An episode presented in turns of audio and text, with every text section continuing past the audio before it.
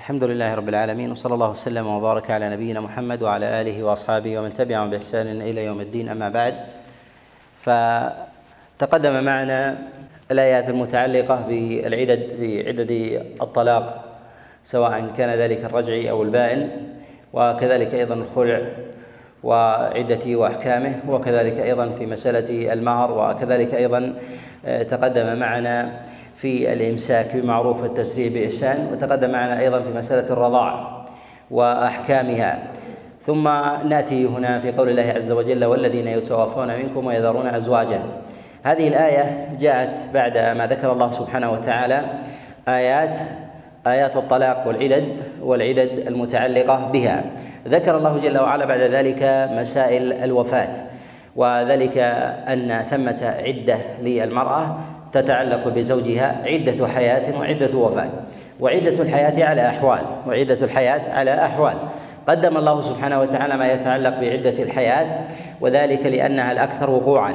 وذلك لأنها الأكثر وقوعا والأكثر أيضا حاجة. وكذلك أيضا لتعلقها بالزوج والزوجة. تعلقها بالزوجين جميعا بخلاف عدة الوفاة فإنها تتعلق بالزوجة فقط لا تتعلق بالزوج. فأما عدة الحياة فلها تعلق بالزوج في بعض صورها على ما تقدم الكلام عليه. و بعدما ذكر الله سبحانه وتعالى أمر الطلاق وعدد الحياة ذكر الله سبحانه وتعالى هنا ما يتعلق بأمر الزوجة بالنسبة لوفاة لوفاة زوجها. وكذلك أيضا فإن هذه الآية إنما ذكر الله سبحانه وتعالى فيها عدة الوفاة فيما يتعلق بأمر الزوجة. مبينا أن ثمة أمر كان عليه أمر الجاهلية أمر أمر النساء في الجاهلية وذلك أن النساء كن في الجاهلية يتربصن بعد وفاة الزوج حولا كاملا. حولا كاملا. ولهذا جاء عن رسول الله صلى الله عليه وسلم كما جاء في الصحيحين وغيرهما أن النبي صلى الله عليه وسلم قال إنما هي أربعة أشهر وعشرة وقد كانت المرأة في الجاهلية تمكث الحول ثم ترمي بالبعض.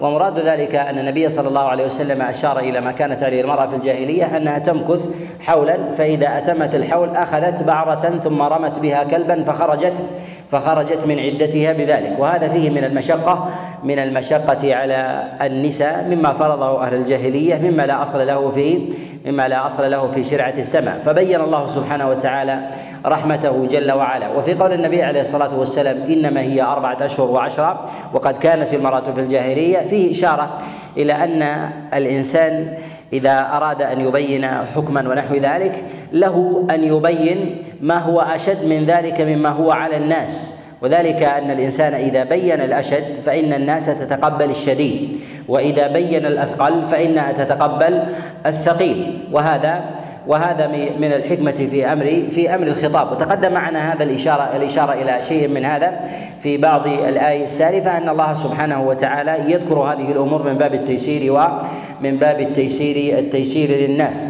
ثم الله سبحانه وتعالى توجه بالخطاب هنا إلى الأزواج. إلى الأزواج وعلق الحكم بهم. وفي هذا إشارة إلى أن التي الذي يعتد في وفاة الآخر إنما هي الزوجة لا لا الزوج. وأن المرأة هي التي يكون عليها عليها الحداد على على زوجها بعد وفاته. وأنه لا يجوز للرجل أن يحادد على على أحد إلا ما جاء الدليل فيه فيما كان دون ثلاثة أيام. وهذا معل ليس معلقا بالزوج وإنما هو معلق بالمرأة انها يجوز لها أن تحد على وفاة أبيها في يوم أو يومين ولكن لا يجوز لها أن تزيد على على ذلك. وأما الرجل فلا يجوز له ذلك بحال لأنه يناقض الفطرة التي أوجد الله عز وجل عليها تركيبة الرجل من جهة الخروج والنفقة والمؤونة والكسب وغير ذلك بخلاف المرأة فالأصل فيها القرار فجاء ذلك موافقا لأصل الفطرة التي جعله الله عز وجل لها. فكانت هذه العدة من جهة الأصل متوجهة إلى إلى أمر إلى أمر الزوجة لا إلى أمر إلى أمر الزوج. ثم أيضا من رحمة الله عز وجل في الأزواج أنهم لا يعتدون بوفاة أزواجهم وذلك أن الرجل مثلا إذا كان عنده أربع ثم مثل تباعا فإنه يمكث في ذلك يمكث في ذلك زمنا طويلا ولم يخرج من عدة يخرج من عدة واحدة إلى إلى أخرى. فكان ذلك من رحمة الله عز وجل أن علق ذلك بالمرأة باعتبار أنها تنكح زوجا واحدا بخلاف الرجل فإنه ينكح من ذلك نساء. وهذا انتظام وهذا انتظام أمر أمر أحكام الشريعة واتساقها وإحكامها فجاءت محكمة من جميع الوجوه لا من جهة التزويج والفطرة ومن جهة كذلك العدد فكان ذلك فكان ذلك تيسيرا ورحمة بي ورحمة بالخلق. وقول الله جل وعلا والذين يتوفون منكم الخطاب هنا توجه لمن تحققت وفاته والوفاة في هذا الحقيقية يخرج من هذا من كان مفقودا من كان مفقودا فإنه لا يدخل في هذا الأمر حتى يستبان أو يلحق في أمر الوفاة حكما. ويخرج من ذلك أيضا ما يعترف ما ما يعرف في اصطلاح أهل الطب المتوفى دماغي باعتبار أن أن الروح فيه أن الروح فيه لم تخرج. والمتوفى هو من خرجت منه الروح من خرجت منه الروح. فمن خرجت منه الروح فإن فإن عدة فإن عدة زوجته على ما ذكره الله جل وعلا في هذه في هذه الآية. وفي قوله جل وعلا والذين يتوفون منكم ويذرون أزواجا. جاء الخطاب هنا بالجمع سواء كان المتوفين وكذلك أيضا بالنسبة للأزواج. وذلك ليشمل ليشمل ليشمل الأحوال بجميعها. وذلك أن الخطاب لجميع لجميع الأزواج سواء كانوا سواء كانوا احرارا أو كانوا عبيدا سواء كان الرجل تزوج واحدة أو تزوج جماعة. تزوج الرجل حرة أو تزوج أو تزوج أمة فخطاب العدة في ذلك فخطاب العدة في ذلك يتوجه إليهم إليهم جميعا. على خلاف يسير في هذه المسألة يأتي الكلام عليه بإذن الله بإذن الله تعالى.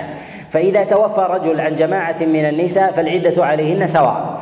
فالعدة عليهن عليهن سواء ما ما اتحدت في تلك في ذلك الحالة. وقد تزيد امرأة وقد تنقص امرأة بحسب حالها فالمرأة التي يتوفى عنها زوجها وهي حامل تختلف عن زوجته الأخرى إذا لم تكن حاملا فهذه تتربص حتى وضع حتى وضع حملها وتلك تتربص بأجلها الذي ضربه الله عز وجل لها وهو أربعة أشهر أشهر وعشرة. وقوله سبحانه وتعالى ويذرون ازواجا يتربصن بأنفسهن أربعة أشهر وعشرا هنا توجه الخطاب في ذلك إلى إلى النساء أنهن يتربصن بأنفسهن لأن المرأة في ذلك يتوجه الخطاب إليها لأنه لا يقوم بمراقبة الله عز وجل بمثل هذا إلا إلا من توجه إليه التكليف فإن ثمة أشياء لا يطلع عليها في ذلك إلا إلا المعني المعني بها فلا يقيم فيها الولي. ولهذا نجد أنه في هذه الآية وجه الخطاب إلى النساء ووجه الخطاب في موضع إلى إلى الأولياء. وذلك أنه بعد خروج العدة قال الله جل وعلا فلا جناح عليكم فيما فعلن في أنفسهن. عليكم لا قام لم يقل عليهن لأن الولي حينئذ حضر وأما مسألة العدة فإن الخطاب يتوجه إلى الخطاب يتوجه إلى المرأة. قال يتربصن بأنفسهن أربعة أشهر وعشرا. أي أن الوجوب في ذلك يتوجه إلى المرأة لأنه يتضمن في عدتها جملة من الأحكام يجب على المرأة أن تأتي بها. وذلك مما تمنع منه المرأة في في عدتها في عدة وفاتها. وذلك آه، من التطيب والزينة وغير ذلك وذلك لمقام لمقام الزوج وكونها في عدتها. وهذا يختلف عن عدة المرأة إذا كانت في عدة طلاق. إذا كانت المرأة في عدة في عدة طلاق. فإذا طلقت المرأة فإذا طلق الرجل امرأته فإنها في عدة طلاقها لا يحرم عليها ما يحرم عليها إذا كانت في عدة وفاة زوجها. من أن تلبس شيئا من الزينة أو تلب أو تتطيب أو أو تضع خضابا ونحو ذلك فهذا يجوز لها إذا كانت في عدة طلاق. وأما ما يتعلق بعدة الوفاة فإنها تمنع من ذلك. فإنها تمنع تمنع من ذلك حتى تخرج حتى تخرج من العدة. قال يتربصن بأنفسهن أربعة أشهر وعشرا هذه الآية عامة وهي شاملة لجميع احوال أحوال النساء. والنساء لهن لهن أحوال. إما أن تكون حائضا وإما أن تكون غير حائض وإما أن تكون مدخولا بها أو غير مدخول بها. وإما أن تكون حرة أو أو أمة. وإما أن تكون حاملا أو غير غير حامل. ظاهر الآية ظاهر الآية العموم. نقول الأصل في ذلك العموم إلا ما دل عليه الدليل على سبيل الخصوص. فهذه الآية تحمل على على عمومها. فإذا دخلها خصوص بنص محكم آخر فإن فإن ذلك التخصيص يحمل يحمل على على خصوصه. وثمة استثناء في هذه الآية. الاستثناء ورد ورد على الحامل. وذلك أن الله عز وجل قد جعل أجلهن أن يضعن أن يضعن حملهن. ويستثنى من ذلك الأمة. ويستثنى من ذلك الأمة غير الحرة. إذا تزوجها الرجل ثم مات عنها. إذا تزوجها الرجل ثم مات عنها. وهذا بالنسبة وهذا بالنسبة للأزواج. وأما بالنسبة لغير الزوجة إذا كان لدى الرجل ملك يمين. إذا كان لديه ملك يمين ثم مات عنها وقد وطأها. نقول الخطاب إنما نزل في الأزواج ولم ينزل في الإمام. إنما نزل في الأزواج ولم ينزل ينزل في الإمام. ولهذا إذا مات الرجل عن أمته وقد وطأها وليست زوجة له فإنها لا تعتد لا تعتد عدة المتوفى عنها زوجها. وما الذي يجب عليها؟ يجب عليها أن تستبرئ أن تستبرئ حيضة أن تستبرئ بحيضة كسائر كسائر الإماء في ذلك. وأما إذا تزوجها وأما إذا تزوجها سيدها أو تزوجها غير سيدها ثم مات عنها زوجها فإن هذه المسألة هي من مواضع الخلاف. هل تعتد بعده بعدة المرأة في هذه الآية على سبيل العموم أربعة اشهر وعشرة؟ أم تدخل في ذلك على النصف من جهة العدة فتعتد شهرين وخمسة أيام؟ يأتي الكلام على على هذا. وهذه الآية أيضا يدخل فيها سائر الأزواج من جهة الديانة.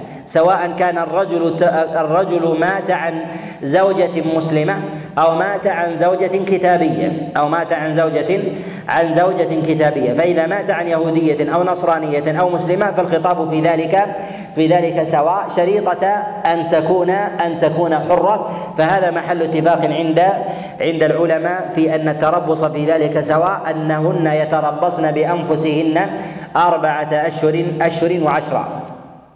وأما بالنسبة للمرأة للمرأة الحامل وأما بالنسبة للمرأة الحامل فنقول إن المرأة الحامل على على حالين. الحالة الأولى أن يكون أجل أجل حملها فوق أربعة أشهر وعشرة يعني بقي من حملها ووضعها فوق أربعة أشهر وعشرة. فهل هل تكتفي بذلك أم تكتفي بأربعة أشهر وعشرة أم تنتظر حتى وضع الحمل؟ لا خلاف عند العلماء في هذه في هذه المسألة أنها تنتظر في ذلك تنتظر في ذلك حتى تضع الحمل. إذا كان حمل إذا كان حملها فوق أربعة أشهر وعشرة وهذا مما لا خلاف مما لا خلاف فيه.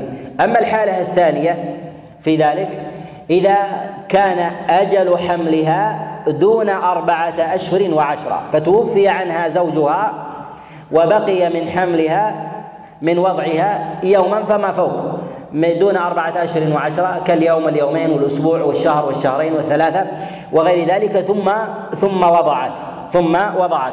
فهل بوضعها تخرج من عدة وفاة زوجها أم أم تنتظر أبعد الأجلين؟ هذا من مواضع الخلاف عند عند السلف. ذهب جماهير العلماء وهو قول عامة السلف إلى أن المرأة أجلها أن تضع حملها ولو وضعته بعد وفاة زوجها بساعة أو بيوم أو بيومين فإنها فإنها حينئذ تخرج من عدتها. وهذا الذي عليه عامة عامة السلف هذا الذي عليه عامة السلف. قضى به عمر بن الخطاب كما روى ابن أبي شيبة في كتابه المصنف عن سعيد بن المسيب عن عمر بن الخطاب وقضى كذلك به عثمان بن عفان عليهم رضوان الله تعالى.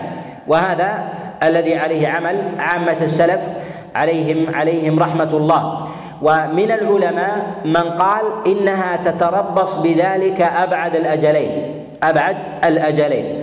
فإذا وضعت قبل أربعة أشهر وعشرة تنتظر بعد ذلك حتى تستوفي الأربعة أشهر وعشرة. وإذا أكملت أربعة أشهر وعشرة وبقي من حملها شيئا فإنها تنتظر حتى تضع الحمل. نقول الصورة الثانية محل اتفاق. أما الصورة الأولى فهي موضع خلاف. هذه قضى بها قضى بها بعض السلف. روي هذا عن علي بن أبي طالب عليه رضوان الله. كما رواه ابن أبي شيبة في كتابه المصنف من حديث سعيد بن المسيب عن علي بن أبي طالب عليه رضوان الله. وجاء هذا أيضا عن عبد الله بن عباس قد رواه ابن أبي شيبة في المصنف من حديث ليث عن طاووس عن عبد الله عن عبد الله بن عباس. وعبد الله بن عباس ذكر بعضهم أنه قد رجع عن ذلك وذلك وذلك كما جاء في حديث أبي أبي سلمة عن عبد الله بن عباس عليه رضوان الله. ولكن بقي ما جاء عن علي بن أبي طالب عليه رضوان الله. بعضهم عله بالانقطاع والذي يظهر والذي يظهر صحة إسناده عن علي بن أبي طالب. وذلك أنه يرويه سعيد بن المسيب عن عمر بن الخطاب. ورواية سعيد بن المسيب عن عمر بن الخطاب محمولة على الاتصال ولو لم يسمع ولو لم يسمع منه. وذلك أن تلك النازلة التي كانت بين علي بن أبي طالب فإن عمر بن الخطاب عليه رضوان الله عرضت عليه امرأة قد وضعت قبل أن تستكمل قد وضعت حملها قد قبل أن تستكمل عدتها أربعة أشهر وعشرا فاستشار عمر بن الخطاب زيد بن ثابت وعلي بن أبي طالب عليه رضوان الله. فقال فقال زيد بن ثابت خرجت من عدتها وقال علي بن أبي طالب تبقى أطول الأجلين. فقضى عمر بن الخطاب عليه رضوان الله بقول زيد زيد بن ثابت. وهذا القول نقل عن بعض الفقهاء من متاخر من متأخر الشافعية ولكن نقول إن الدليل في ذلك عن النبي عليه الصلاة والسلام. صريح أن الدليل في ذلك عن النبي عليه الصلاة والسلام صريح. كذلك أيضا فهو ظاهر كلام الله جل وعلا واولات الأحمال أجلهن أن يضعن حملهن. الله عز وجل جعل أجل المرأة الحامل أن تضع أن تضع حملها. وكذلك أيضا في حديث عبد الله بن عباس عليه رضوان الله تعالى وكذلك أيضا في حديث عبد الله بن مسعود وهو في الصحيح في سبيعة الاسلميه لما وضعت بعد بضعه وعشرين يوما من وفاه من وفاة زوجها. امرها النبي صلى الله عليه وسلم أن ترى في نفسها أن ترى في نفسها ما شاءت بعد بعد وضع وضع حملها. ولا قضاء بعد قضاء رسول الله صلى الله عليه وسلم لأنه لا ينطق عن الهواء إن هو الا إلا وحي وحي يوحى. وهذه المسألة ينبغي الا يكون فيها خلاف لظهور الدليل لظهور الدليل في كلام الله وكذلك أيضا في كلام رسول الله صلى الله عليه وسلم. والنبي عليه الصلاة والسلام خطأ في ذلك أبا السنابل. وأبا السنابل لأنه قال بالمعنى الذي روي عن علي بن أبي طالب عليه رضوان الله تعالى ولعل علي بن أبي طالب لم يبلغه ما جاء عن رسول الله صلى الله عليه وسلم في قصة سبيعة الاسلميه وكذلك أيضا رد النبي عليه الصلاة والسلام لقول آه، أبي السنابل لها عليهم عليهم رضوان الله. ويعتذر له بهذا وثبوت الدليل لا مناص لا مناص عن الأخذ عن الأخذ به. وهذه المسألة لو لم يكن فيها قول علي بن أبي طالب ينبغي الا يحكى فيها فيها الخلاف. ينبغي الا يحكى فيها الخلاف لقوة الدليل. وأما المرأة إذا خرجت إذا خرجت من إذا إذا خرجت من عدة من عدة زوجها بوفاة بوضع بوضع حملها. فهل يقال إنها كحال غيرها أم تتربص حتى تخرج من نفاسها؟ فهل مدة النفاس في ذلك يجوز لها في أثنائها؟ أن تقبل الخطاب أو أن تتعرض لهم أو أن تتزين في ذلك؟ نقول ظواهر الأدلة إنها نعم أنها إذا وضعت حكمها كحكم غيرها. حكمها كحكم غيرها من سائر النساء لو وضعت وزوجها لم يسجى. وزوجها لم يسجى ولم يغسل. فإنها تخرج حينئذ حينئذ من من من عدتها. بعض السلف يقول بأنها حتى تغتسل حتى تغتسل. هذا يقول به البعض. روي عن عامر بن شراحيل الشعبي وإبراهيم النخعي وكذلك أيضا جاء عن الحسن ويقول به حماد كما روى ابن أبي شيبة في كتابه المصنف المصنف عنه.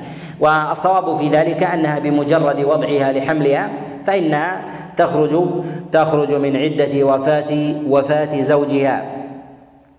وهنا في قوله جل وعلا ويذرون أزواجا يتربصن بأنفسهن أربعة أشهر أشهر وعشرا هنا ما يتعلق بمسألة الامه تقدم معنا الخطاب وأن الخطاب هنا يتوجه إلى يتوجه الخطاب إلى الحرائر. وأما بالنسبة للأمة فنقول إن الأمة لا تخلو من حالين. الأمة لا تخلو من حالين. الحالة الأولى إذا كانت أمة تزوجها سيدها وليست بذات ولد ولد منه يعني لم لم تكن ذات ولد. فحينئذ تمكث في عدة وفاة زوجها شهرين وخمسة أيام على النصف. وهذا القول قول عامة عامة الفقهاء أو قول عامة عامة السلف على أن عدة الزوجة من الموالي على النصف من عدة الزوجة الزوجة الحرة. وثمة قول ينسب للإمام الشافعي عليه رحمة الله. يذكره بعض الفقهاء ذكر العمراني في كتابه آه، في آه، ذكره العمراني عن الإمام الشافعي رحمه الله. والمشهور عن الإمام الشافعي خلاف هذا هذا القول. ويقول بما يقول به عامة العلماء على أن عدة المرأة سواء كانت حرة أو ليست بحرة. إذا كانت أمة وليست بذات ولد فإن عدتها في ذلك على فعدة الأمة شهرين آه، شهرين وخمسة أيام وأما الحرة فعدتها في ذلك كاملة. تقدم الإشارة معنا هذا إلى تنصيف عدة الأمة في مسألة في مسألة الطلاق. وتقدم معنا قول عبد الله بن سيرين وكذلك قول الأصم في هذه في هذه المسألة. الحالة الثانية في الزوجة الأمة أن تكون ذات ولد أن تكون ذات ذات ولد. فإذا كانت ذات ولد فهذه المسألة قد وقع فيها فيها خلاف أقوى من الأول. قد وقع فيها خلاف أقوى أقوى من الأول. جمهور العلماء على أنه لا فرق بين. بين الأمة الزوجة ذات الولد وغيرها وأن الولد لا أثر له في ذلك وأنها تتربص شهرين وخمسة أيام على السواء. هذا الذي يقول به جمهور الفقهاء وهو قول الإمام مالك والإمام أحمد والشافعي وغيرهم من ائمه من أئمة الفقه على أن المرأة ذات الولد وغير ذات الولد إذا كانت إذا كانت زوجة فانها فإنها تتربص بنفسها شهرين وخمسه وخمسة أيام. ذهب بعض الفقهاء إلى أنها تتربص أربعة أشهر وعشرا إلى أنها تتربص أربعة أشهر وعشرا قالوا وذلك أن أم الولد ذلك أن أم الولد تختلف عن عن غيرها. ويستدلون بحديث عبد الله بحديث عبد الله بن عمرو بن العاص كما رواه قبيصة بن ذؤيب عن ابن العاص أنه قال لا تفسدوا علينا سنة نبينا تتربص أم الولد أربعة أشهر وعشرة. هذا الحديث أنكره غير واحد من الأئمة أنكره الإمام أحمد عليه عليه رحمة الله وسائر النقاد الأوائل على على إنكاره. والعمل في ذلك على والعمل في ذلك عند جماهير الفقهاء على أن أم الولد على أن أم الولد آه، في ذلك تتربص شهرين وخمسة وخمسة أيام وأنه لا دليل يخرجها عن حكم غيرها من الأزواج. إذا كانت إذا كانت أمة. وأما الأمة إذا لم تكن زوجة إذا وطأها سيدها فإن هذه الآية لا تتعلق بمثل هذه الحال. فنقول إن الإمة لا يدخلن في هذه في هذه في هذه الآية. وفي قول الله سبحانه وتعالى فإذا بلغنا أجله أجلهن فلا جناح عليكم فيما فعلن في أنفسهن. الخطاب هنا توجه توجه إلى الأزواج وتوجه إلى الأولياء. توجه إلى الأزواج بالتربص. وببلوغ الأجل وأما بالنسبة فيما فعلن في انفسهن فإنه يتوجه إلى الأولياء. وفي هذا دليل أيضا أن المرأة ولو كانت ثيبا لا تتزوج إلا إلا بولي لا تتزوج إلا إلا بولي.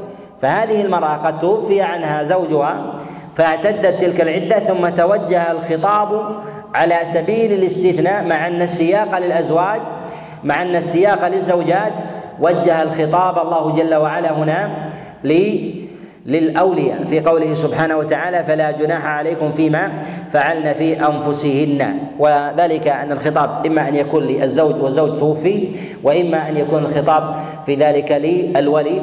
فهذا قطعي ولا مناص عنه وإما أن يكون الخطاب في ذلك أن يتوجه إلى الزوجة والسياق وكذلك الضمير لا لا يخدم ذلك. وفي قوله سبحانه وتعالى فلا جناح عليكم فيما فعلن في أنفسهن بالمعروف. المعروف المراد بذلك ما عرف شرعا.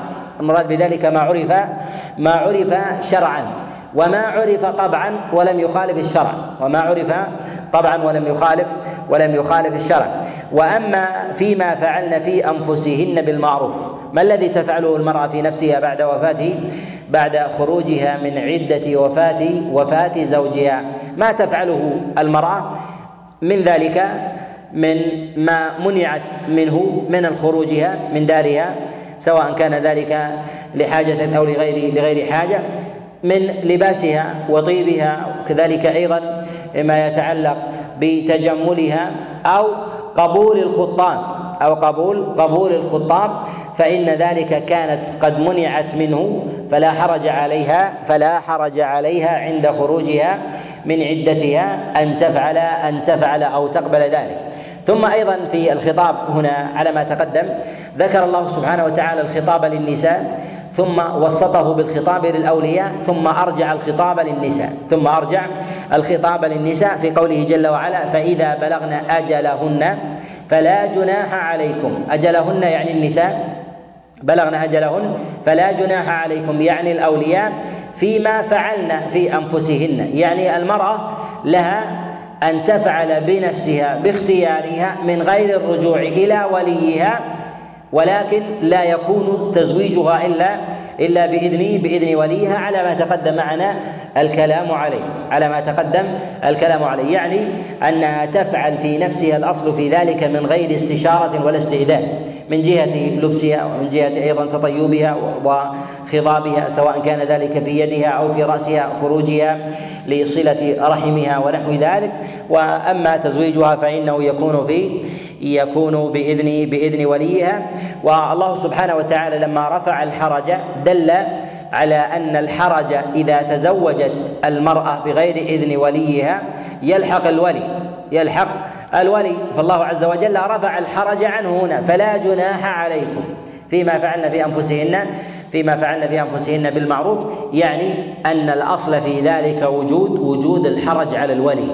لأن الله عز وجل جعل الرجال قوامون على النساء وذلك لما لهم من من أمر آه، قوامة قوامة النفقة والكسوة وكذلك أيضا آه، الولاية في باب في باب النكاح وكذلك أيضا درء المفاسد عنها وجلب المصالح وتحقيقها لها وأن الإنسان قبل ذلك يوجد عليه حرج. فكأن الحرج وجد ثم رفعه الله سبحانه وتعالى. وبهذا نعلم أن الولي في حال عدة المرأة في وفاة زوجها أنه يمنعها مما منع الله منعها الله عز وجل منه وذلك من الطيب وكذلك أيضا من الخضاب وكذلك أيضا من الزينة وذلك من مما تلبسه المرأة عادة في الحلي ما تفعله في المناسبات وغير ذلك. وكذلك أيضا خروجها من غير من غير حاجة. وأما خروج المعتدة بوفاة زوجها لحاجة فلا حرج في ذلك ويختلف العلماء في تقدير الحاجة. من العلماء من يفرق بين الليل بين الليل والنهار. وهذا لا أعلم في ذلك نصا. يثبت عن النبي عليه الصلاة والسلام مرفوعا. وإنما هو قول لبعض السلف جاء عن عبد الله بن عمر عليه رضوان الله التفريق بين خروج المرأة في الليل والنهار وأنها تخرج ليلا وذلك حتى حتى لا يراها لا يراها الرجال فتقضي حاجتها في ذلك. والأئمة الأربعة على أن المرأة التي تكون في عدة زوجها أنها لا تخرج لا تخرج إلا إلا لحاجة لا تقضى إلا بها. ذهب بعض الفقهاء من السلف إلى جواز خروجها إذا كان ذلك في سبب شرعي ولو لم يكن حاجة. إذا كان لسبب شرعي ولو لم يكن حاجة فتوسع في ذلك بعضهم فقال بجواز خروجها مثلا إلى صلاة الجماعة وكذلك أيضا في في صلاة الجنازة أو ربما ذهابها إلى العمرة وغير ذلك. هذا قال به جماعة من السلف قال بهذا جماعة من السلف روي عن عائشة عليها رضوان الله. أنها خرجت بأختها وكانت في عدة زوج في عدة وفاة زوجها إلى العمرة. وجاء ذلك أيضا عن الحسن وقال به أبو عبيد القاسم القاسم بن سلام. وأما جمهور العلماء واتفاق الأئمة الأربعة على أن المرأة لا تخرج إلا إلا لحاجة وأن المصالح الشرعية غير الواجبة أنها لا تخرج لا تخرج لها. والصواب أن ذلك والصواب أن ذلك ذلك جائز. صواب أن ذلك ذلك جائز.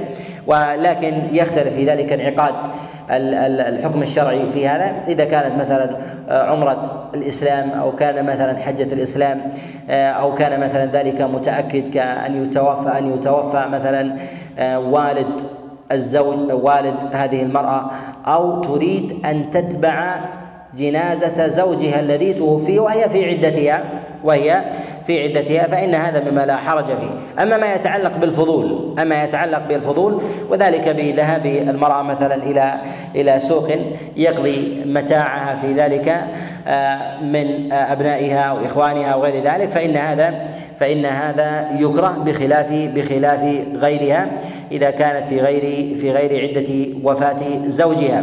وقوله جل وعلا فيما فعلن في أنفسهن بالمعروف آه، تقدم الإشارة أن المراد بذلك أن المرأة تفعل في نفسها وتفعل في نفسها ما شاءت في حدود الشرع من غير من غير حرج على وليها ولا ولا الحرج في ذلك في ذلك عليها. ويجوز للمرأة في في حدادها على زوجها أن أن تتطيب طيبا لا يعتاد فعله في المناسبات وذلك بالطيب الذي مثلا يزيل الرائحة أو أو النتن أو غير ذلك فهذا مما لا حرج فيه. وتلبس أيضا في عدة وفاة زوجها ما شاءت من اللباس من غير لباس الزينة من غير لباس الزينة مما يسميه الناس أو تسميه النساء بملابس البيوت أو الدور أو غير ذلك بخلاف اللباس الذي يكون في المناسبات وغير وغير ذلك. ولا ولا يجب عليها أن تتحجب مزيد حجاب عن نسائها أو عن محارمها فالحكم في ذلك في ذلك باقي وأما ما يقال بلبس السواد في ذلك فلا الأصل فلا أصل في ذلك مرفوع عن النبي صلى الله عليه وسلم وإنما يتكلم فيه ويذكره بعض بعض الفقهاء. وكذلك أيضا لا حرج عليها أن تكلم الرجال ولو اجنبيا لحاجة. ولو اجنبيا لحاجة كطارق للباب يسأل عن أحد أو يسأل عن حاجة أو تريد مثلا أن تخاطب تاجرا أو عاملا أو غير ذلك فهذا مما لا حرج مما لا حرج فيه في حدود في حدود الشرع. وفي قول الله سبحانه وتعالى والله بما تعملون خبير. بعد أن ذكر الله جل وعلا تلك الأحكام المتعلقة بهذه المسألة في مسألة العدة وتعلق هؤلاء الأطراف بها ما يتعلق بالولي وما يتعلق أيضا بالأزواج مع مع تعددهن واختلاف واختلاف أحوالهن. ذكر الله سبحانه وتعالى ذكر الله جل وعلا قوله جل وعلا والله بما تعملون خبير. تنبيه وإشارة إلى أن الله يعلم ويرى ما يفعله الرجل الولي وما تفعله المرأة بنفسها ويعلم الله عز وجل السريره ويقدر تلك المقادير ويقدر تلك المقادير. ولعل ذكر هنا الخبير دون ذكر البصير على ما تقدم في الآية السابقة أن الله جل وعلا ذكر الخبير لتباين مراتب الحاجات في ذلك لتباين مراتب الحاجات في ذلك. فإن فإن الإنسان إذا كان عارفا بمراتب الأشياء وتنوعها ودقائقها فإنه يوصف بالخبرة في ذلك أكثر أكثر من البصيرة. بالخبرة في ذلك أكثر من البصيرة. ولله عز وجل في ذلك المثل المثل الأعلى. فقوله والله بما تعملون خبير يعني يعلم مراتب الحاجة ومراتب الضرورة ما تفعله المرأة في نفسها ويعلم الآجال كذلك في حال انقضائها. والله سبحانه وتعالى ذكر هذه العدة وهي أربعة أشهر وعشرة وهي عدة تعبدية وهي عدة تعبدية. لا علة لها لا علة لها ظاهرة لا علة لها ظاهرة. ويظهر من ذلك شيء من العلل من أمور الاستنباط أن الله جل وعلا قد جعل جعل عدة المرأة إذا طلقها إذا طلقها زوجها أن تتربص ثلاثة قروء والقروء في ذلك إما أن تكون الحيض إما القروء إما أن يكون حيضا وإما أن يكون وإما أن يكون طهرا وذلك في كلا الحالين لا بد أن تتجاوزه المرأة في ذلك. كذلك أيضا فإن مفارقة المرأة لزوجها على حالين إما أن يكون بطلاق وإما أن يكون بوفاة. فلما جعل الله عز وجل المفارقة في ذلك أمر الطلاق وهما وهما حيان. جعلها ثلاثة قروء ناسب أن يكون أمر الوفاة في ذلك في ذلك أطول وذلك لمقام الزوج وحقه على الزوجة في أمر الولاية وحظه من في ذلك من الإكرام بما لا يضر في ذلك في أمر في أمر الزوجة. ولهذا منع الله عز وجل المرأة أن تحد على ميت فوق ثلاث إلا إلا على زوجها. مع وجود ذلك في اليوم واليومين أن تحد المرأة مثلا أو تحزن أو تنقطع في بعض حالها عن وفاة أبيها وأخيها ونحو ذلك فهذا مما لا حرج مما لا حرج فيه شريطة الا يتجاوز ذلك ثلاثة أيام. وأما هذه المدة والتزامها وحتميتها وقطعيتها في علة قطعية في ذلك فإنها من الأمور التعبدية. وقد أشار بعض العلماء إلى هذا كما نص على ذلك الإمام الشافعي رحمه الله في كتابه في كتابه الأم. وبهذا علل من قال من العلماء أن أنه لا بد من أربعة أشهر وعشرة ولو وضعت الحامل ولو وضعت الحامل بعد وفاة زوجها بيوم أنها تمكث أطول الأجلين قالوا لأن هذه علة تعبدية. هذه عدة تعبدية لا بد من الإتيان الإتيان الإتيان بها ولكن نقول في ذلك أن العلة في هذا علة هذه المدة هي ليست بمنصوصة وغيبية والنص في ذلك قطعي وظاهر وقضاء النبي صلى الله عليه وسلم في ذلك ظاهر. وكذلك أيضا فإن هذه المدة في أربعة أشهر وعشرة هي للأيام والليالي. فآخر فآخر الأيام في ذلك وهي العشر لا بد من الإتيان باليوم والليلة. فلا ينقضي بالليلة فقط لأن الأصل في الأيام وإذا أطلقت أنها تشمل الليالي كذلك والليالي كذلك أيضا فإنها تشمل تشمل الأيام. وذلك في قوله سبحانه وتعالى آيتك ألا تكلم الناس. ثلاثة أيام إلا إلا رمزا. فذكر الله عز وجل في هذا الموضع الأيام وذكر الله عز وجل في موضع آخر ثلاث ليال سويا فجعل الله عز وجل في موضع الليالي وجعل الله عز وجل في موضع الأيام يعني أنها تتناوب ويدخل في ذلك اليوم يدخل في ذلك اليوم والليلة. فينتهي الأجل في ذلك بالزمن الذي توفي فيه الزوج فإذا خرجت منه فإنها فإنها تخرج بذلك تخرج بذلك من عدتها ولا تقول إني قد انقضيت أو انقضى مني ذلك الأجل بالإتيان بالليل. فإذا انتهى الليل فإن النهار لا يدخل في ذلك. وبعضهم يستدل بهذا هنا في حال التذكير. قال أربعة أشهر وعشرة وما قال عشرة. وهذا نقول إن التأنيث تأنيث آه، العدد في ذلك في لغة العرب يغلب على التذكير وهذا أسلوب معتاد كما تقدم في في الآيات السابقة. نكتفي بهذا القدر وأسأل الله عز وجل آه، أن يعيننا على مرضاته وأن يوفقنا لما فيه الخير والرشاد إنه ولي ذلك والقادر عليه. وصلى الله وسلم وبارك على نبينا محمد.